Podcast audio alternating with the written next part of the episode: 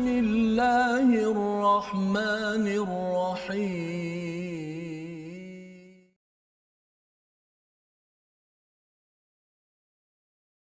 أعوذ بالله من الشيطان الرجيم. بسم الله الرحمن الرحيم.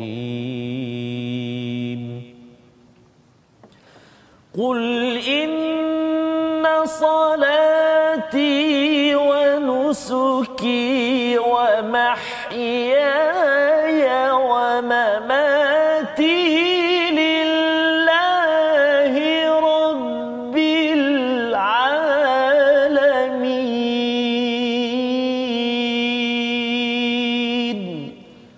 صدق الله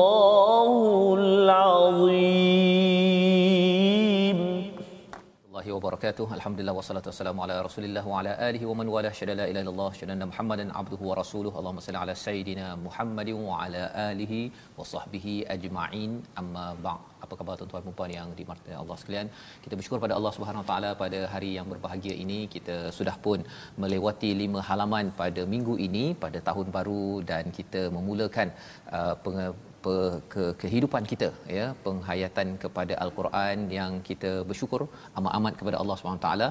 Kita selesai dengan surah al-an'am dan kita masuk kepada surah al-a'raf surah yang menjadi pasangan yang menerangkan yang menjelaskan lagi surah al-an'am berkaitan dengan ayatillah ataupun ala illah dan surah Al-A'raf berkaitan dengan ayyamillah banyak peristiwa-peristiwa yang disorot untuk kita melihat balik agar menjadi panduan ketauhidan kepentingan iman di dalam kehidupan kita seharian. Hari ini kita mengulang kaji pada halaman 150 hingga 154 dan kita bersama dengan Al-Fadil Ustaz Dr. Arif Musa. Apa khabar Ustaz? Alhamdulillah sihat. Alhamdulillah. Sihat, sihat, Saya sihat. Setiap kali jumpa Ustaz seronok terus. Oh, ya ke? Pasal Alhamdulillah. Boleh tanya soalan. Oh, ya. Ah, seronok ya, masya-Allah, masya-Allah. Bersama dengan Ustaz Tarmizi apa Ya, khabar. Ustaz? Alhamdulillah Sas. Saya pun seronok Sas. Seronok. Dapat jumpa guru kita, sahabat kita. Allahu Akbar. Kita lebih kurang sama ini, biru. Betul. Ah, betul. itulah. Ah, Subhanallah ya. Jadi ini adalah peluang untuk kita sama-sama mengulang kaji. Apatah lagi kita ingin melihat gambaran luas surah Al-An'am dan surah Al-A'raf untuk sebagai uh, ulang kaji bersama kita dan akhirnya kita dapat mencintai kepada surah-surah yang mungkin panjang ya 165 ayat dan surah Al-A'raf ini juga panjang tetapi ia adalah surah-surah yang uh, penting untuk kita hayati dalam kehidupan kita seharian. Mari kita sama-sama mulakan dengan doa ringkas kita Rabbi zidni ilma. Kita mohon pada Allah SWT ya Allah tambahkanlah ilmu yang kita belajar dalam surah Al-An'am ilmu penting untuk tauhid iman kita kepada Allah Subhanahu Wa Taala. Kita mulakan dengan Ummul Quran Al-Fatihah bersama Ustaz Tarmizi. Bismillahirrahmanirrahim. Assalamualaikum warahmatullahi wabarakatuh. Alhamdulillah wassalatu wassalamu ala Rasulillah wa ala alihi wa sahbihi wa man wala wa ba'd. Terima kasih Al-Fadhil Ustaz Fazrul. Tetamu kita, uh, ilmuwan kita pada saat ini Al-Fadhil Ustaz Dr. Muhammad Arif Musa, Pensyarah Kanan Universiti Sains Islam Malaysia di fakulti saya dulu Ustaz, Fakulti Pengajian Quran dan Sunnah. Oh, masya-Allah. Masya-Allah. Alumni kami. Ya. Ba- kami bangga ni alumni kami. Allahu Akbar. Saya je yang tak uh, dekat universiti ada I Ustaz. Oh. Tak ada I kan. Banyak uh, yang panel-panel ni daripada universiti ada I. Ya. Islam. Ada ah, Islam ke? Saya orang Islam lah. Oh, Alhamdulillah. Itu yang paling penting Itu pula. yang penting. InsyaAllah. Baik, tuan-tuan dan puan-puan, uh, sahabat Al-Quran semuanya, mari kita mula dengan Ummul Quran Surah Al-Fatihah. أعوذ بالله من الشيطان الرجيم بسم الله الرحمن الرحيم الحمد لله رب العالمين. الرحمن الرحيم. مالك يوم الدين. إياك نعبد وإياك نستعين. اهدنا الصراط المستقيم. صراط الذين أنعمت عليهم غير المغضوب عليهم ولا الضالين.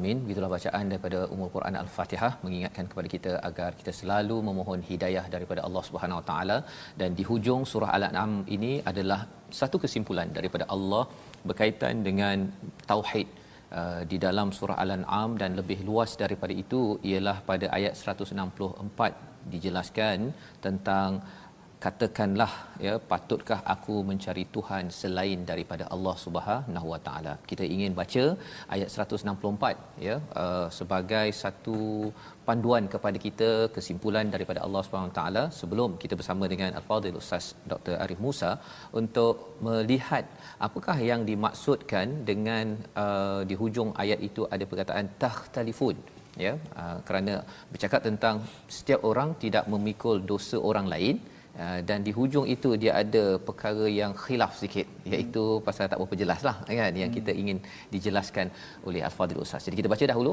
ayat 164 halaman 150 dipimpin Ustaz Tarmizi. Okay. Baik, terima kasih kepada Ustaz Fazrul. Uh, tuan-tuan dan puan-puan, sekarang kita baca ayat 164. Uh, ada kurang lebih dalam tiga baris uh, di halaman 150. Mari kita baca sama insya-Allah. أعوذ بالله من الشيطان الرجيم. قل أغير الله أبغي ربا وهو رب كل شيء ولا تكسب كل نفس إلا عليها ولا تزر وازرة وزر أخرى. ثم إلى ربكم مرجعكم فينبئكم بما كنتم فيه تختلفون. صدق الله العظيم Surah Al-Azim ayat 164 katakanlah wahai Muhammad katakanlah kita juga perlu melihat patutkah aku mencari Tuhan selain Allah padahal dialah Tuhan bagi segala sesuatu setiap perbuatan dosa hanya diri seorang itulah yang bertanggungjawab dan seseorang tidak akan membikul dosa orang lain kemudian kepada Tuhan mulah tempat kamu kembali dan akan dijelaskan padamu apa yang dahulu kamu perselisihkan. Ini adalah ayat kedua terakhir daripada surah Al-An'am yang sudah pastinya kita tahu bahawa kebanyakan surah yang panjang beberapa ayat di hujung itu adalah kesimpulan dan apakah kesimpulan surah Al-An'am untuk kita faham ulang kaji terutama bila Allah menggunakan perkataan fayunabbiukum bima kuntum fihi takhtalifun bersama dengan ustaz Dr Arif. Okey. Terima kasih Ustaz. Alhamdulillah wassalatu wassalamu ala Rasulillah wa ala alihi wa sahbihi wa man wala. Assalamualaikum warahmatullahi wabarakatuh. Waalaikumsalam. Ha, terima kasih pertama sekali kerana menjemput saya sekali lagi. Banyak kali saya insya-Allah. Dan berapa kali dah ni? Alhamdulillah memberi saya peluang untuk berkongsi apa yang sedikit sebanyak yang saya ada bersama tuan-tuan dan puan-puan. Moga ia menjadi uh, dalam mizanil hasanat ha, dalam timbangan baik ya, bagi saya dan juga bagi panel-panel ha, Al-Fadhil Ustaz Fazrul, Fadhil Ustaz Termizi. Terima kasih banyak. Mengenai soalan Ustaz uh, tentang fayunabbiukum bima kuntum fihi takhtalifun. Ha, saya suka bila Ustaz kata kesimpulan. Menarik ha, kan kesimpulan kepada surah Al-An'am sebab kalau kita lihat ayat yang Ustaz Termizi baca ha, yang mana ia seolah-olah memberi satu pengisytiharan, satu pengiktirafan ha, di mana stand kita sebenarnya kan. Sebenarnya surah al-an'am kalau saya ingat lagi dibincangkan oleh panel-panel lain, yang lain juga dibincang banyak kali oleh Ustaz Fazrul. Ia menetapkan tentang kaedah-kaedah tauhid rukun-rukun tauhid membincangkan juga tentang hujah-hujah tauhid itu sendiri kan. Dan di akhir surah ini kita membuat satu pengiktirafan satu pengisytiharan bahawa segala apa di dalam kehidupan kita ini kan ah, segala ibadah kita ah, termasuklah solat dan juga nusuk ha, iaitu penyembelihan. Ha, kehidupan kita mati kita segalanya adalah milik Allah Subhanahu Wa Taala. Ini satu pengisytiharan kita. Kan?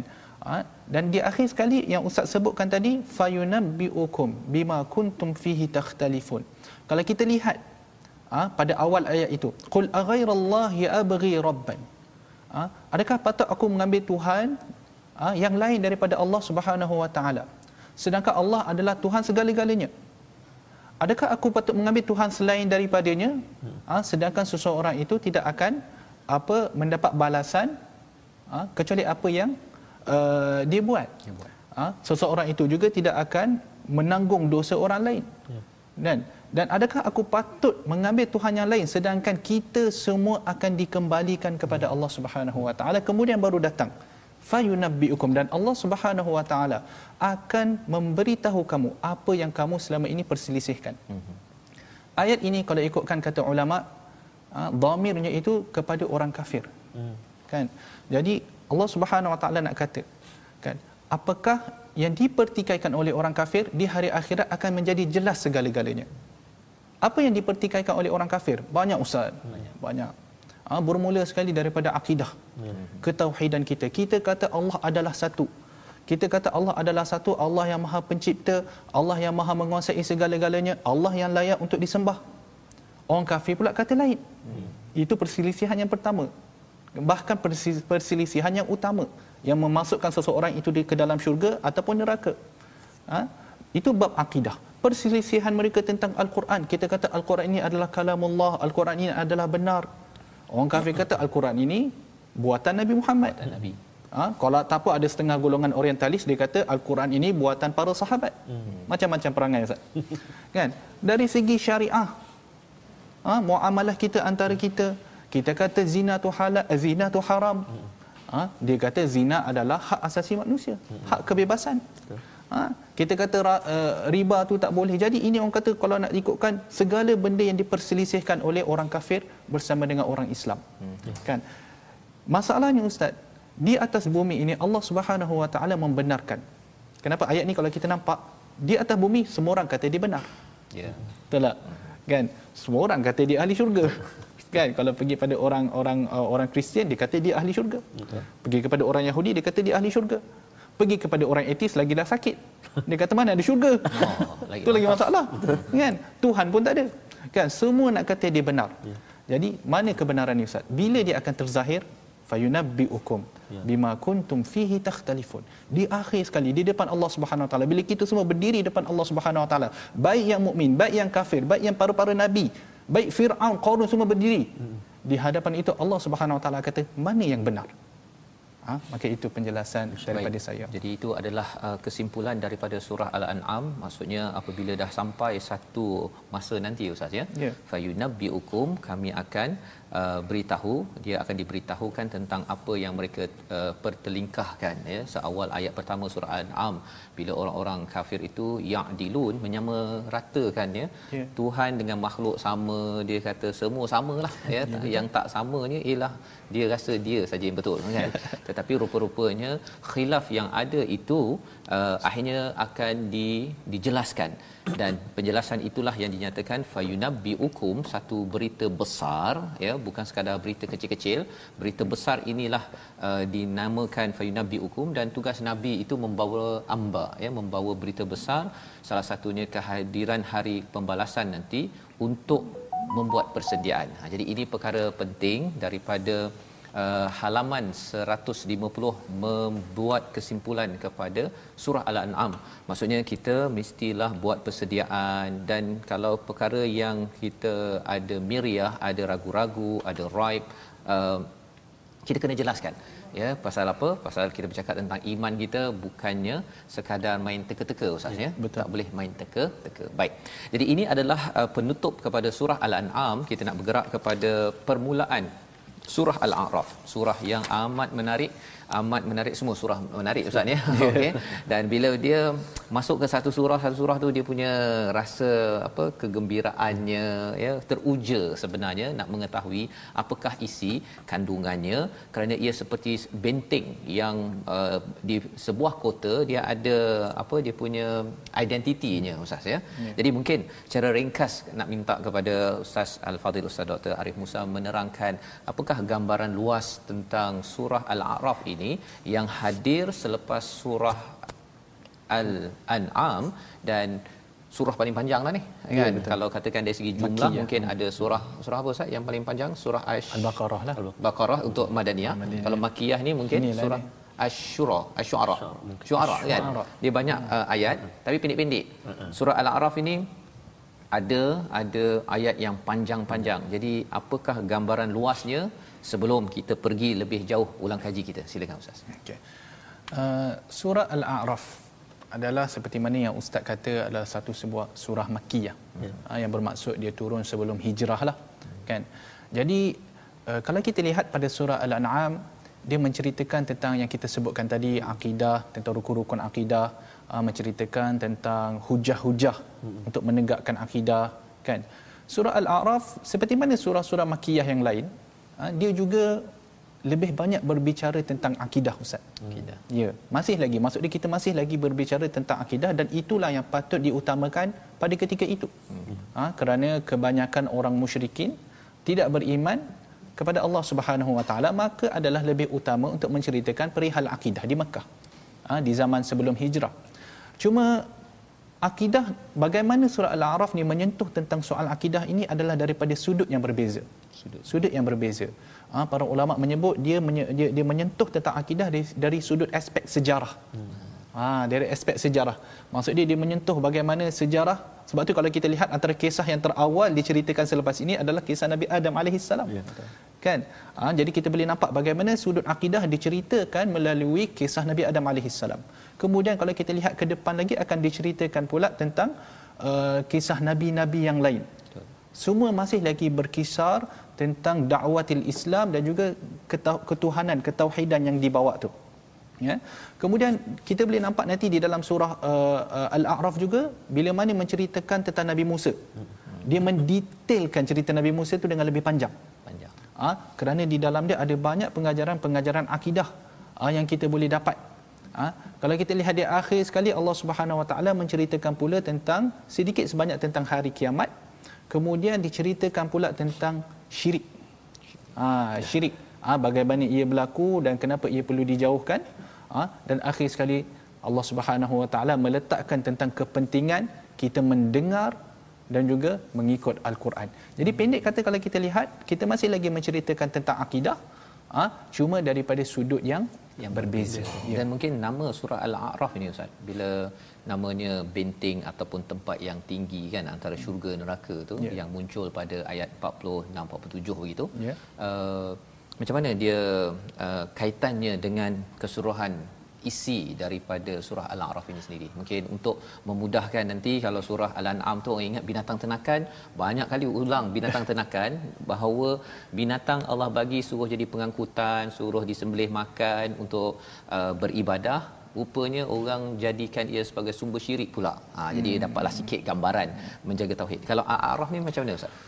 Al-A'raf ni wallahu taala ala alam. Al-A'raf ni seperti yang dijelaskan oleh para ulama ia merupakan tempat yang tinggi. tinggi. Ha, dari uh, di atas uh, uh, yang yang memisahkan antara neraka dan syurga.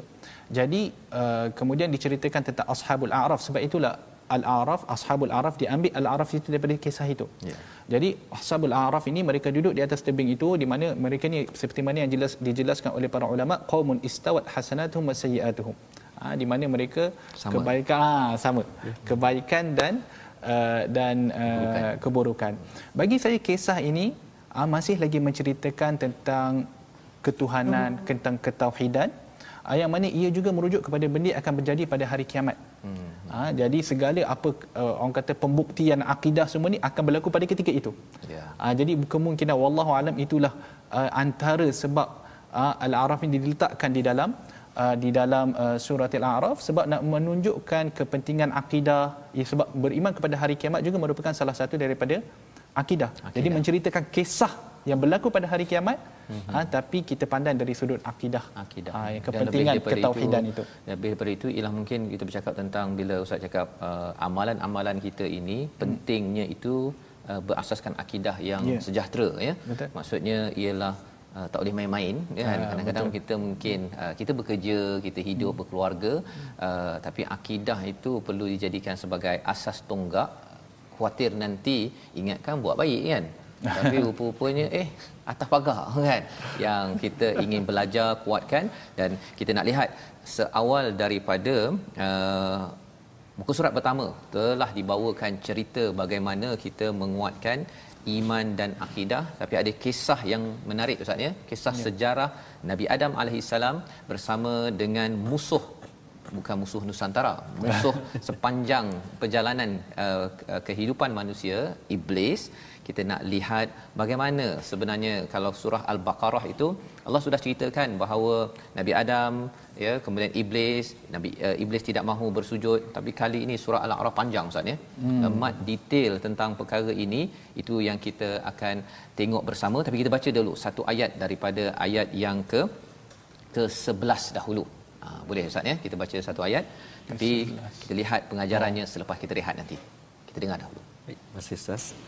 Uh, tuan-tuan dan puan kita di halaman 151 kita nak baca ayat yang bawah sekali iaitu ayat yang ke-11. A'udzubillahi minasyaitonirrajim. ولقد خلقناكم ثم صورناكم ثم قلنا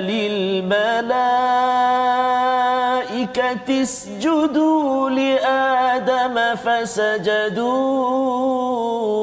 إلا إبليس. فسجدوا إلا إبليس لم يكن من الساجدين.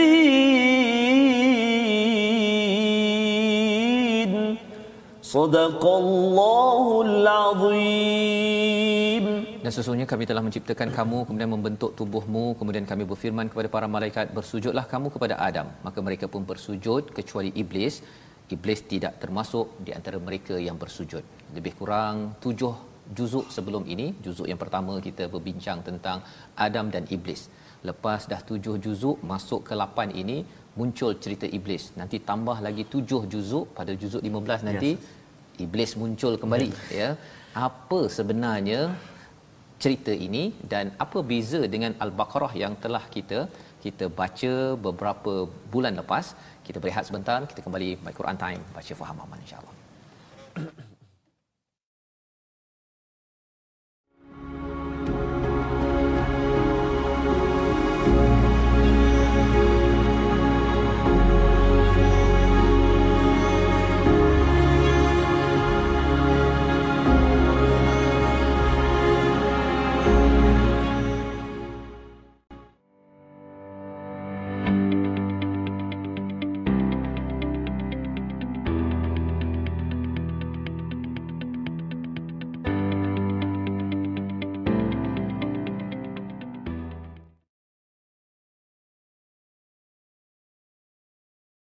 Alhamdulillah bertemu kembali kita dalam uh, My Quran Time. Hari ini kita berada di sesi ulang kaji bersama tetamu kita Al-Fadhil Ustaz Dr. Muhammad Arif Musa uh, dari uh, FPQS Fakulti Pengajian Quran dan Sunnah USIM Universiti Sains Malaysia. Terima kasih kerana saban kali berkunjung ke teratak kita ni.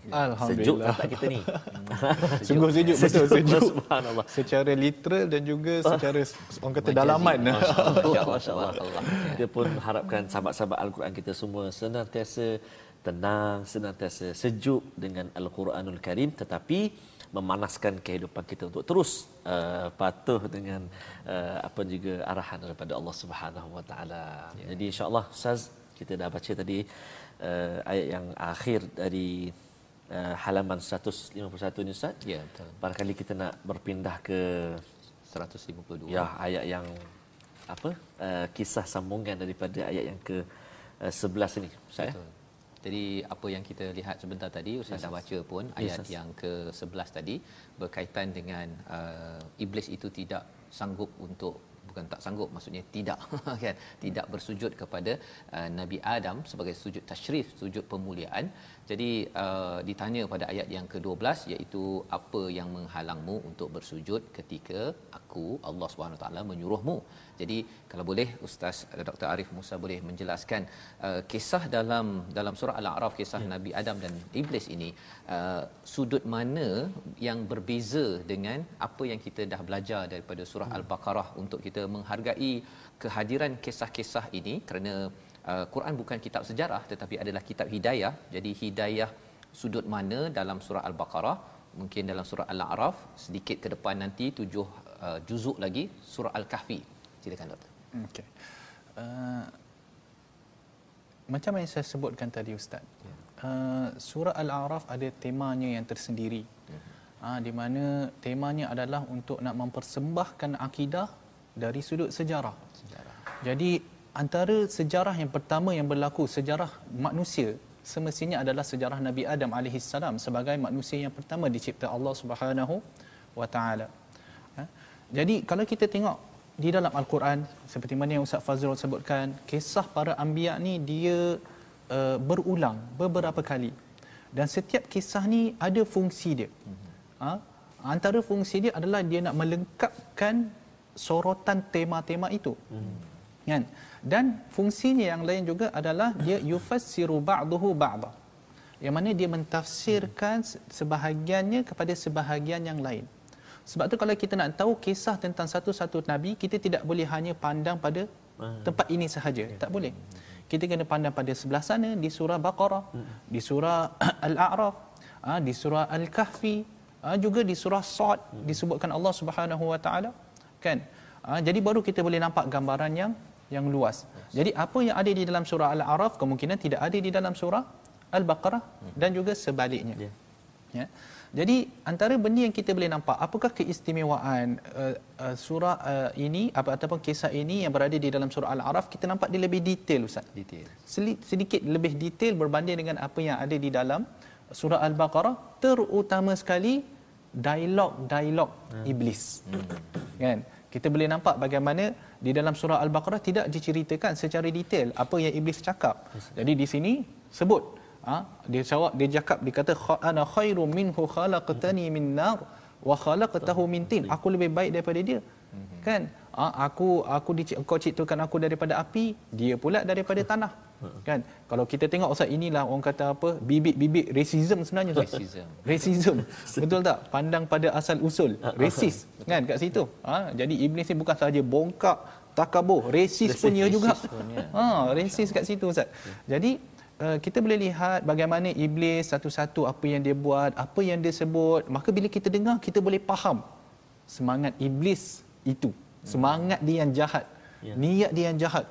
Maksud dia apa yang dia cakap ni adalah dia bukan cakap depan malaikat tapi dia sedang bah, dia sedang bercakap di depan Allah Subhanahu wa taala yang menciptakan diri dia.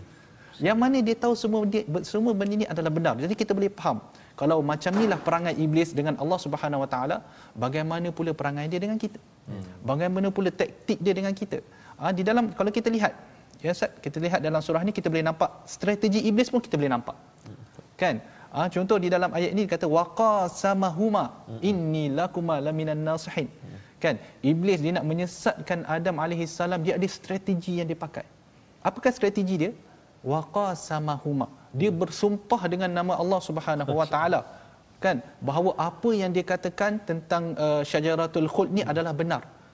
Kan? Uh, dan orang beriman ha, semestinya Nabi Adam alaihi salam sebagai orang yang beriman bila orang bersumpah atas nama Allah takkan dia kata orang ni tipu kan jadi iblis menggunakan apa kenaifan bukan kenaifan lah kita kata tapi kepercayaan oh, Nabi ya. Adam alaihi salam pada sumpah itu untuk nak menyesatkan Nabi Adam alaihi salam. Jadi, Jadi di sini kita boleh nampak. Di sini maksudnya apa iblis ni memang konsultan yang berpengalaman ya. Oh, iya.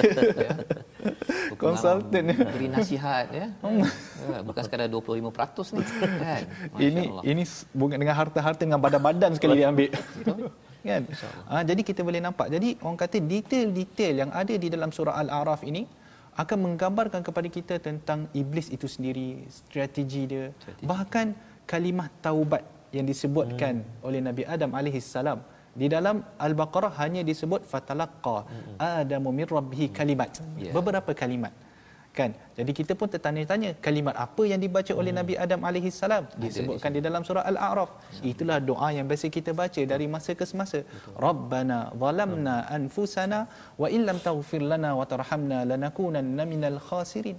Kan? Jadi kita kata kalaulah Nabi Adam alaihi salam boleh baca doa ini setelah dia makan buah khuldi sedangkan dia duduk dalam syurga. Kalau kita lihat orang kata apa kesilapan Nabi Adam ni satu kesilapan yang sangat besar lah kan tetapi Allah Subhanahu Wa Taala tetap fataba alaih tetap memberi taubat. Jadi apalah kesalahan-kesalahan kita yang kita buat.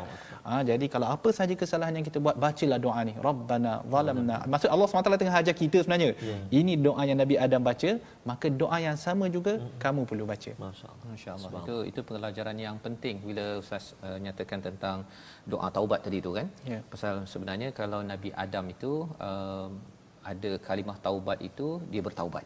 Kan bila dah buat silap. Tetapi bagi uh, iblis ini bila tersilap dia tak nak bertaubat. Ah, betul. kan? Jadi bila katakan dalam masyarakat ada orang buat silap dia bertaubat dengan kalimah tersebut dia baca uh, ibu ayah masyarakat jangan pula kata tiada harapan. ha, kan? Pasal kalau tiada harapan itu khawatir dia memutus asakan orang padahal putus asa itu adalah daripada perkataan balasa membawa kepada perkataan iblis itu sendiri takut jadi iblis pula kan. Ketika orang nak bertaubat dia jadi dia jadi iblis. Uh, kesian itu kan. Okay? Jadi itu perkara yang kita kena faham dan strategi syaitan iblis ini oh cuma ustaz ya bila cakap iblis dengan syaitan ni dia bertukar-tukar kan. Iblis syaitan iblis syaitan. Kalau dalam surah al-kahfi itu dinyatakan uh, iblis ini uh, minal jin kan daripada hmm. kalangan jin syaitan dengan jin, uh, iblis ni apa bezanya Iblis ni kira macam mudah yang saya faham lah Ya. bapaknya lah tu. Oh, bapak dia. Bapaknya syaitan ni kira dia dan juga anak beranak dia. Ah, dan dia kalau pun dia bercakap juga. tent- uh, dalam uh, ini mungkin extend sikit lah ya surah an-nas kan minal jin nati wan nas kan khannas itu syaitan ya. Syai- syaitan. Jadi uh, Alladhi yuwaswisu fi suduril uh, uh, yaswisu fi sudurin nas minal jinnati wan nas. jadi khannas itu di kalangan jin di kalangan manusia khannas. Oh yang tu saya kena rujuk balik dulu. Kena rujuk, eh. Ah, Oh, okey, itu- kita melompat jauh sangat. Oh, lompat jauh pasal lompat jauh ke Anas. 114 kan. Ah, Tak saya boleh lagi, kalau eh. bab Tak Al-Quran ni kita kena berjaga-jaga sikit cakap. sikit, ha, eh. jadi Okey. yang tu saya kena tengok Okey, dulu. Baik. Ingatkan pasal dah was-was tu dia terus boleh lompat ke sana. lompat Baik, tak sana. boleh, ya. Kita patah balik. Okey. Kita nak baca kepada ayat yang ke-16 dan 17 strategi iblis yang ada yang disampaikan pada ayat 100 ataupun halaman 152 kita nak baca dan kita nak faham sebenarnya daripada depan belakang kiri kanan ni apa maksud sebenar-benarnya ayat 16 17 bersama Ustaz Tirmizi. Terima kasih Ustaz. Uh, kita nak baca sekarang tuan-tuan ayat uh, yang ke-16 dan 17 eh. Ya betul. Baik. A'udzubillahi minasyaitonirrajim. rajim. قال فبما أغويتني لأقعدن لهم صراطك المستقيم.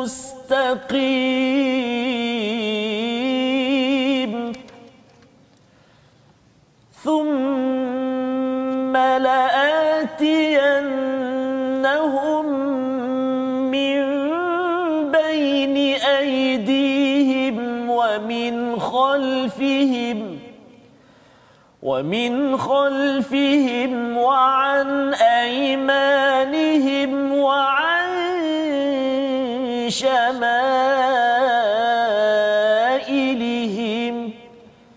ولا تجد أكثرهم شاكرين.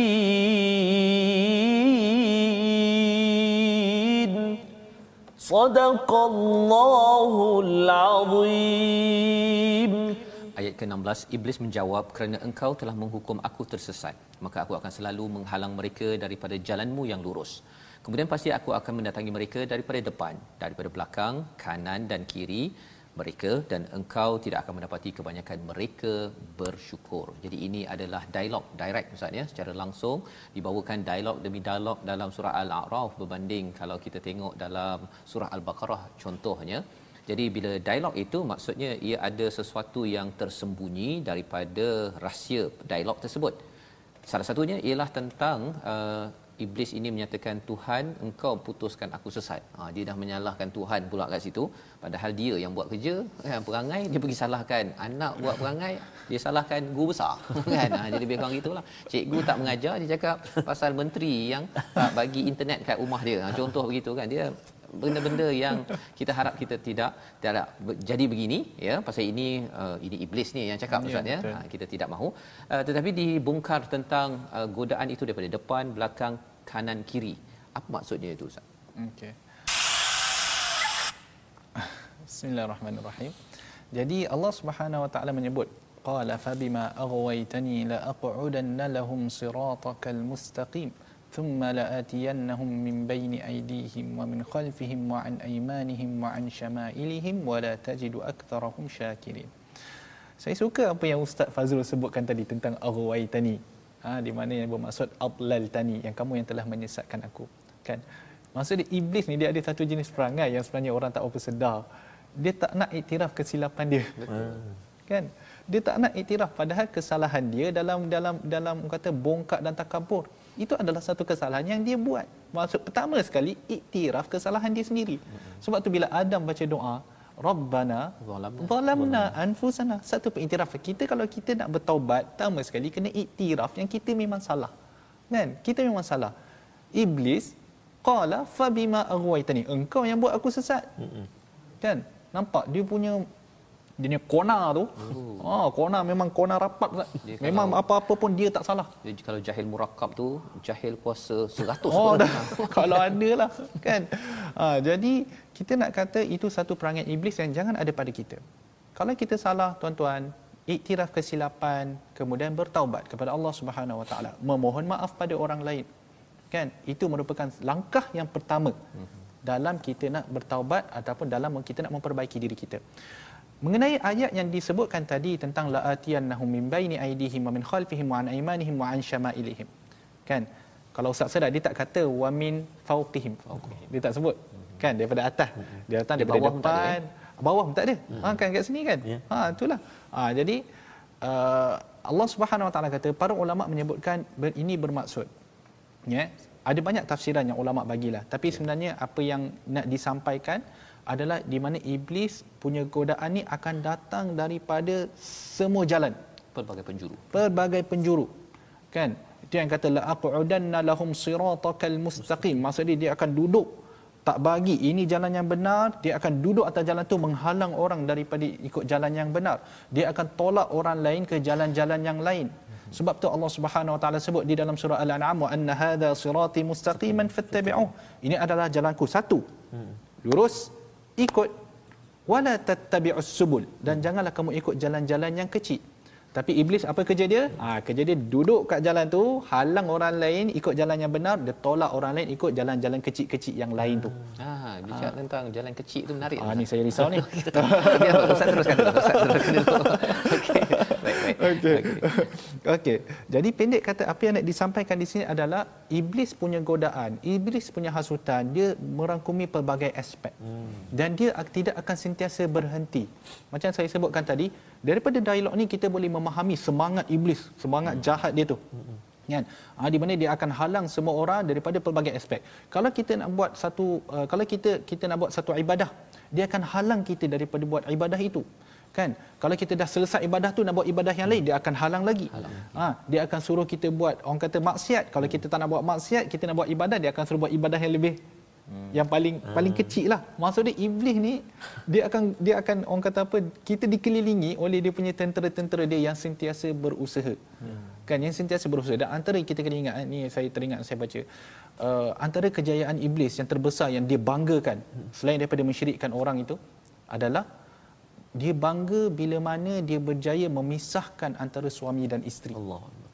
Itu satu kejayaan dia yang dia akan mendapat bonus yang besar. Bonus ya. Ha dia ada bonus tu. KPI dia tu. KPI dia dia akan bagi yang dapat buat macam tu akan dapat duduk katakanlah yang buat ni tentera iblis kan dia ada syaitan-syaitan kecil tu kan ada general-general dia jadi siapa yang berjaya memisahkan antara suami dan isteri maka dia akan dapat duduk di atas uh, kerusi iblis untuk buat hmm. buat masa, uh, tempoh masa yang tertentu hmm. nak menunjukkan betapa besarnya kejayaan itu. Ha, jadi pendek kata iblis ni dia akan masuk pada semua hubungan. Hubungan seseorang itu dengan Allah, hubungan seseorang itu dengan manusia, hubungan seseorang itu dengan diri dia sendiri. Sebab tu kita tengok orang bila ada masalah apa bunuh diri dia sendiri. Jadi ini semua adalah hasutan iblis ha? dan wala tajidu aktsarahum syakirin. Ini merupakan natijah. Ini merupakan objektif dia. Hmm. Maksud dia dia punya projek dia, hmm. dia punya orang kata proses dia hmm. yang ni. Hmm. Maksud dia segala apa godaan hasutan dia akan buat itu proses dia punya gerak kerja dia. Hmm. Objektif dia apa? Wala tajidu aktsarahum syakirin. Maksud dia ada strategi tu Ustaz. Hmm. Kan nak nak menyesatkan kita ni ada dia punya organisasi, hmm. ada dia punya strategi dia. Ha? dan Ibn Abbas menyebutkan syakirin di sini bermaksud muwahhidin iaitu hmm. mentauhidkanlah tapi mungkin kita boleh datangkan dalam erti kata makna yang lebih luas hmm. di mana iblis hendakkan seseorang itu tidak mensyukuri Allah Subhanahu Wa Taala dalam semua aspek. Hmm. Jadi maksudnya di sini uh, seperti mana dalam ayat 10 juga di hujung itu ada perkataan uh, qalilan ma tashkurun Ustaz ya hmm. uh, pada halaman 151 152 ini rupa-rupanya uh, bila cakap tentang uh, tidak bersyukur itu uh, salah satu daripada musuh yang memang buat projek agar tak bersyukur iblis. iblis ya. Ha, dengan siap dia punya modus operandi yang Allah kongsikan dengan kita. Sayang betul Allah dengan kita ni. Allah. agar kita berjaga-jaga ya tahu bahawa sebenarnya seluruh penjuru diserang tapi daripada atas tak ada ustaz ya, ya. atas ha, saya. cuba, apa? wahyu datang daripada atas. Wahyu datang berdoa pun kita doa kita berdoa ya, kepada atas. Allah. Jadi insya-Allah orang yang bersyukur nak jadi bersyukur kita apatah lagi uh, bertauhidkan pada Allah sudah tentunya berpandukan wahyu kita baca Quran ini kita selalu memohon berinteraksi dengan Allah insya-Allah godaan itu tidak tidak terkesan pun kepada kepada kita. Baik. Jadi kita nak berpindah kepada halaman 153. Masih lagi kita bercakap tentang uh, godaan-godaan syaitan ini Ustaz ya hmm. iblis ini ayat 100 uh, pada halaman 153 ayat 28 itu ada uh, peringatan untuk kita bersama uh, jom kita baca ayat 28 Ustaz baik terima kasih Ustaz ayat 28 uh, kita nak baca sekarang ini di halaman 153 a'udzubillahi minasyaitonirrajim وإذا فعلوا فاحشة قالوا وجدنا عليها آباءنا والله أمرنا بها. قل إن الله لا يأمر بالفحشاء.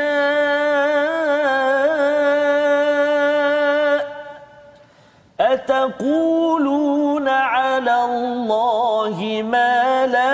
تعلمون صدق الله العظيم Dan apabila mereka melakukan perbuatan keji, mereka berkata, kami dapati nenek moyang kami melakukan yang demikian dan Allah menyuruh kami melakukannya. Katakanlah sesungguhnya Allah tidak pernah menyuruh melakukan perkara keji mengapa kamu membicarakan tentang Allah apa yang tidak kamu ketahui? Jadi ayat ini sebagai penghujung ulang kaji kita. Mungkin kita uh, mempersilakan pada Dr Arif dalam masa satu minit ya melihat kesimpulan kepada ayat 28 ini untuk dikongsikan dengan tuan-tuan yang berada di rumah. Silakan. Subhanallah. Satu minit ya ustaz? Satu minit. Okay. saya cakap laju sikitlah ya. Okey. Pertama sekali ayat ini uh, membincangkan tentang salah satu uh, antara benda yang dibincangkan adalah perbuatan orang musyrikin mm-hmm. yang pada ketika itu mereka uh, uh, tawaf Kaabah tidak berbaju yeah. berbogel mm-hmm. ha, kecuali hanya satu kabilah saja daripada Quraisy yang pada ketika itu mereka sahaja yang pakai baju mm-hmm. dan mereka sahaja yang boleh supply baju pada orang oh. kalau tidak disupply baju tersebut maka hendaklah mereka bertawaf dalam keadaan yang bogel mm-hmm. jadi Allah Subhanahu Wa Taala kata ini adalah fahisyah fahisyahnya adalah satu benda yang dibenci satu benda yang dikeji satu benda yang menjadi uh, orang kata pelaku dia sepatutnya dia rasa malu. Hmm. Orang yang sihat yang berfikir akal yang sihat mereka akan menolak uh, benda fahisyah ini. Kan? Bila ditegur orang-orang musyrikin ni, kenapa buat macam ni? Mereka kata apa? Qalu wajadna 'alaiha aba'ana wallahu amarna biha. Hmm. Ah yang mana uh, kami dapati nenek moyang kami buat benda-benda macam ni, maka dan Allah Subhanahu taala telah memerintah kami untuk melakukan benda yang sebegitu. Allah SWT kata qul inna Allah la ya'muru bil fahsya. Allah Subhanahu wa taala dalam setiap perintah dia tidak pernah menyuruh kepada satu benda yang buruk. Tidak ada perintah tidak memerintahkan orang untuk melakukan benda yang keji. ataquluna 'ala Allahi ma la ta'lamun uh, jadi bagaimana kamu boleh katakan sesuatu ke atas Allah Subhanahu wa taala atas benda yang kamu sendiri tidak tahu sebenarnya bila mereka mengatakan Allah Subhanahu wa taala memerintahkan kami sebenarnya mereka tidak tidak ada dalil Tidak ada. tidak ada dalil tidak ada sandaran semua main kata ikut ikut mulut ikut mulut. Ah, jadi, jadi, itulah ah. perkara yang penting sebenarnya bila kita ingin menjaga tauhid kita, kita jaga mulut kita dan jaga hati kita dengan ilmu dan sudah tentunya ilmu yang bukan berteraskan nafsu tapi ilmu yang berteraskan wahyu. Kita doa bersama agar Allah pimpin kehidupan kita dengan wahyu menuju ke syurga kembali ke kampung halaman kita. Silakan Ustaz Dr. Arif Mustafa. بسم الله الرحمن الرحيم الحمد لله رب العالمين والصلاة والسلام على أشرف الأنبياء والمرسلين نبينا محمد وعلى آله وصحبه أجمعين اللهم ارحمنا بالقرآن واجعله لنا إماما ونورا وهدى ورحمة اللهم ذكرنا منه ما نسينا وعلمنا منه ما جهلنا وارزقنا تلاوته آناء الليل وأطراف النهار واجعله لنا حجة يا رب العالمين وصلى الله على سيدنا محمد وعلى آله وصحبه وسلم والحمد لله رب العالمين Amin ya rabbal alamin. Moga-moga Allah menggunakan kekuatan hidayah kepada kita agar kita terus dapat menjaga kehidupan amal kita jauh daripada fahsyak dalam diri keluarga kita. Inilah yang kita ingin sebarkan dalam tabung gerakan al-Quran. Satu usaha kita ingin mengelakkan masyarakat daripada fahisyah ya daripada perkara-perkara keji dan tuan-tuan boleh menyokong kepada usaha ini dalam nombor yang tertera ataupun memberi idea-idea volunteer sukarelawan untuk Quran disebarkan. Kita bertemu lagi pada jam 5 petang, pada jam 11 malam dan juga 6 pagi. Rancangan ini dibawakan oleh Mufas. Kita ingin bersihkan, kita ingin tauhid bersemi pada setiap insan di seluruh dunia ini. My Quran Time, baca faham amal. thank you